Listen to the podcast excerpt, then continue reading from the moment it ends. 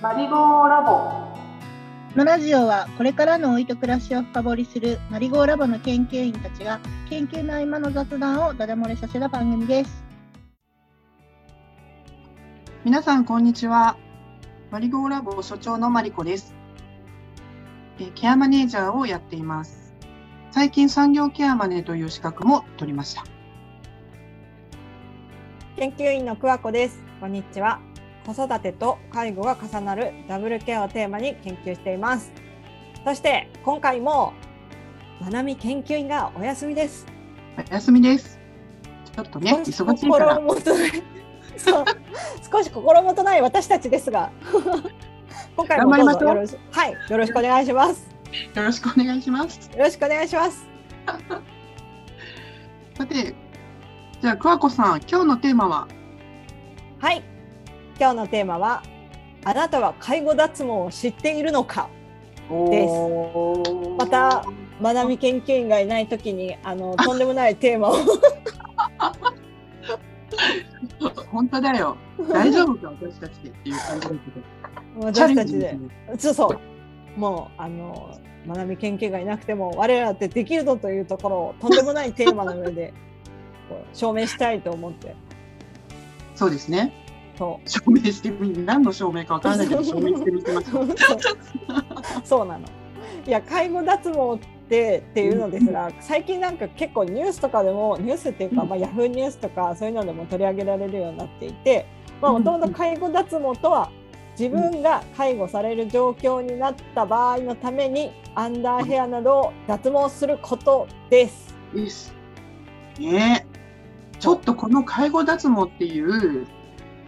名前をタイトルっていうか五感を聞いた時にはねちょっとおののきましたよ介護職おののきますよね。私ももうネーミングだけちょっとちょっとよくわからないと思います。何が起こっているのかって思いましたけどそのあ主に、まあ、アンダーヘアとかそういうところなんですね。うん。なるほどね。そういや普通に例えばなんかこう、20代30代とかになると、うん。結構こうあの私とかが東京にいる時とか なんかこう、脇の処理をしたいと思うとめっちゃ安い金額でできたりするじゃないですか。何回もこうかかせなんか通ってみたいな。でそういう脱毛を例えばなんかこう水着着た時にこう、脇を脱毛してると楽だったりとか見せられたりとかするためにやる脱毛っていうのは自分のためにやる脱毛ですよね。うん。だけどこの介護脱毛っていうのは自分のためじゃなくて介護をしてもらう人のためにするっていう感じがなんか取れるなと思ったんですよね。うんうん、そうらしいよね。なんか、介護する人のためにね、が楽になるようにっていう、なんかでもネットとか見るとさ、結構、あの皮膚科とかさ、そういう、なんていうの、こう脱毛サロンみたいなうんうん。のところの人たちがさ、結構そういうお医者さんとかが書いてる気がするんだけども。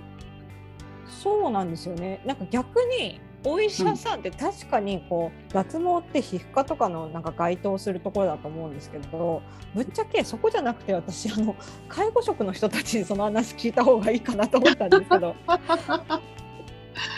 そうだよね。なんか今、でもどのぐらいの人がやってるって、本当に流行ってるの？なんか、流行ってるのって言うと変だけど。なんかねでも介護脱毛を希望するっていうアンケートがをした時にしてみたいと思った人は大体43%ぐらいなんだって。おえ4割？そう43%のうちの、えっと50%っていうか半分ぐらいは女性。うんうん。でそのあの30%が、えっとうん。男性。で男性の場合は自分からではなくパートナーに促されて希望している人がいる なるほどね。やりなよやりなよって言われてんのかなって思って。そっか自分がやることになるかもしれないから介護するかもしれないからそうそうみたいなそうそこじゃないですかね。なるほどね。どうなんだろうか。私はでもちょっとそんなに焦らなくてもいい気はするんですよ。まあ介護職としては。うんうん。なんかうんとでも確かにあの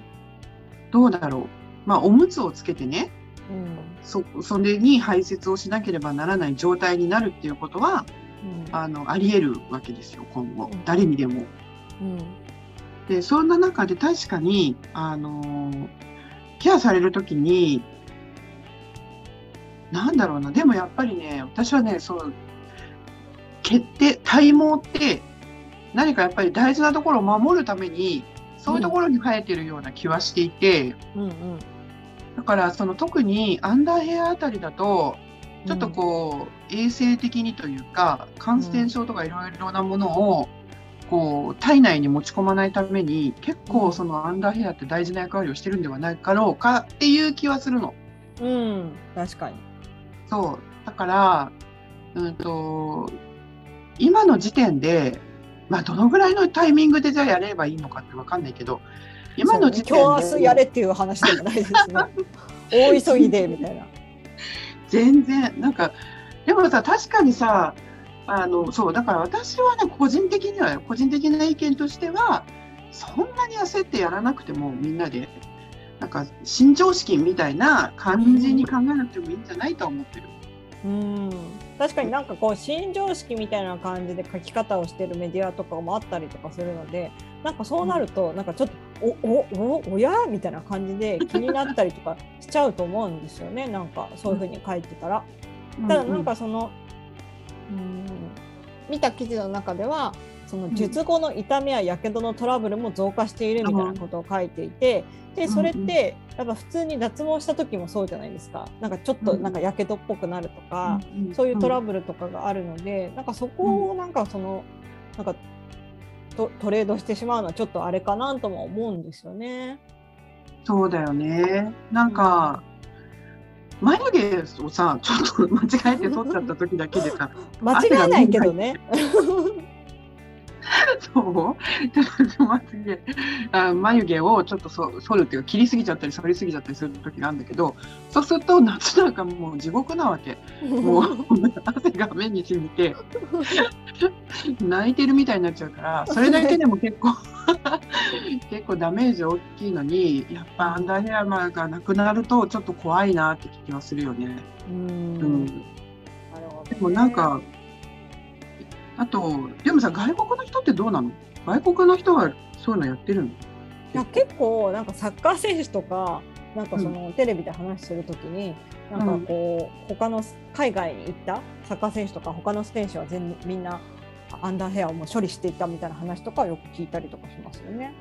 あ、そうなんだ。そうスポーツ選手は意外といるかも。あ男性は。そうなんだ。うん。まあ、そういうの慣れてる人だったらね、慣れてる人って言うと変だけど。でもこれって多分永久脱毛ってことですよね。ああ、そっかそっか。そう多分なんか毎回こう処理してるっていうのもうんいると思うんですけど、ん永久脱毛の場合って結構何回も行かなきゃいけなかったりとかやっぱりお金がやっぱすごいかかってくるんですよね。うんうんうん。でこれはなんか私がねこう若き日にあうんの脇の脱毛をした時なんですけどなんかこう、その毛が生えてくるサイクルに沿って何回か通わないといけないんですよ。うんうんそれでこうなレーザーを当ててこう処理するみたいな感じだから、うんうん。なんかそのために何回も何回もってねえ 何回も結構大変だと思うんですよね。でその他の見た記事ではやっぱり脱毛はお金がかかって誰でもできるわけではないと。脱毛せずに介護を受けても全く問題ないって言ってる看護師の方とかのコメントとかもやっぱあったりあとは寝たきり介護を受けることを前提とするのではなくそうならないために筋力を維持したり転ばないようにしたりするなどの努力も大切だじゃないですかと書かれております。そうです。おっしゃる通り。そう、おっしゃる通りなんだけど、あとさ、もう一つはさ、ちょっと他力本願かもしれないけど、なんかそれて排泄テックも進んでるからさ、なんかそのおむつにするっていう前提で考えなくてもっていうあたりでは、うん。ちょっとそういうこう排泄テックが進んで、なんかもっとうまくできるようになる日本になるんじゃないかなっていう期待もしてて、うん。今さ、尿意、おあのお小水ね、の検知はあの D フリーっていうデバイスがあって、トリプル W ジャパンっていう会社が作ってる D フリーっていう日本でも施設高齢者施設とかで導入してたりとかあと個人向けにもあの今もうあのやっていたりでももともとはねなんかフランスとかスペインですごく人気が出たって言って、えー。そっちから先に広がったって言って、そうなんですか、びっくり。ちょっとそれはびっくり、そう。それでその後から日本であの広じわじわって広がっていったっていう話はちょっと社長さんの話を講演を聞いたことがあった時にそう言ってたんだけどなんかそういうものがさ今まあそれはお小水だけどあのお通じの方にもそういうものがねあのもしできるようになったらなんかあのもうそのおむつの中で誰かに取り替えてもらう前に自分で何とかできるっていううんうん未来はそんなに遠くないんじゃないかって思ってたりもするので、うんうん。うん、確かにまあ、反りたい人はもう反ってください。だけど、どうぞそうどうぞっていう感じ。だけど、なんか別に、あのそうそれをしないといけないよなみたいなそんな気の使い方はしなくていいと思うんだよな。そんな気の使いなるほどね。じゃあもうすすぐすぐに例えばまあか今うん介護脱毛を考えている人たちは、多分すごく、まあ、80代とか70代とかではなくてもうちょい下ぐらいの人かなと思うんですよ。なんかうそうであれば今急いで介護脱毛をしなきゃっていうよりはなんかその様子を見た方がいいというかこれからやっぱりて介護のに関するテクノロジーが進んでいけば状況も変わるかもしれないよっていうところがあるってことですね。うん、それはあると思います。うんなので、あの でもそれ、まあね、見極めはどこでするのっていう感じなんだけど、うん。でもね、まあ、そもそもそう、うん、なんか気持ちってわかる、なんか多分こう介護脱毛がこう話題に上ってきたのって、結構その家族の介護をしてきて、やっぱりちょっと大変だった思いをしている人っていうのが、あのベースとしてはあると思うんですよ。だから確かに大変なところがあるから、そうならないためにっていうあの気持ちはわかるんだけど、ちょっと体へのなんだろうねあの負担というか、それもそそれなりにある気がするので、うんなんかうん、結構そのネットニュースとかであそういうもんなんだよしみたいな風には決めなくていいと思うし。うん、なんかその全然あの介護職としてはそれやってくれたらラッキーみたいなことは思ってないと思う。みんなやってほしいみたいな気持ちではないと思う。うん、なるほどねやっぱりここはその介護をする人の話っていうのってなかなか聞けなかったりなんか今出てる記事がやっぱりちょっとその専門家のところに偏ってしまうところがあるので、まあ、ちょっと現場の人のなんかコメントを聞きつつ自分がこう気持ちが気持ちとあとはその肌のコンディショニングっていうのもあると思うのでそこがいったらやってみてもいいかなっていう感じですかね。そうですね。まあなんてお上手。そうその通り。うん、そうそういう感じ学び研究員がいなくても私たちだってできることあります。できたね。でも俺にもできたって。できたけど帰ってきてほしいよ。そう。本当に。早く帰ってきてほしいです。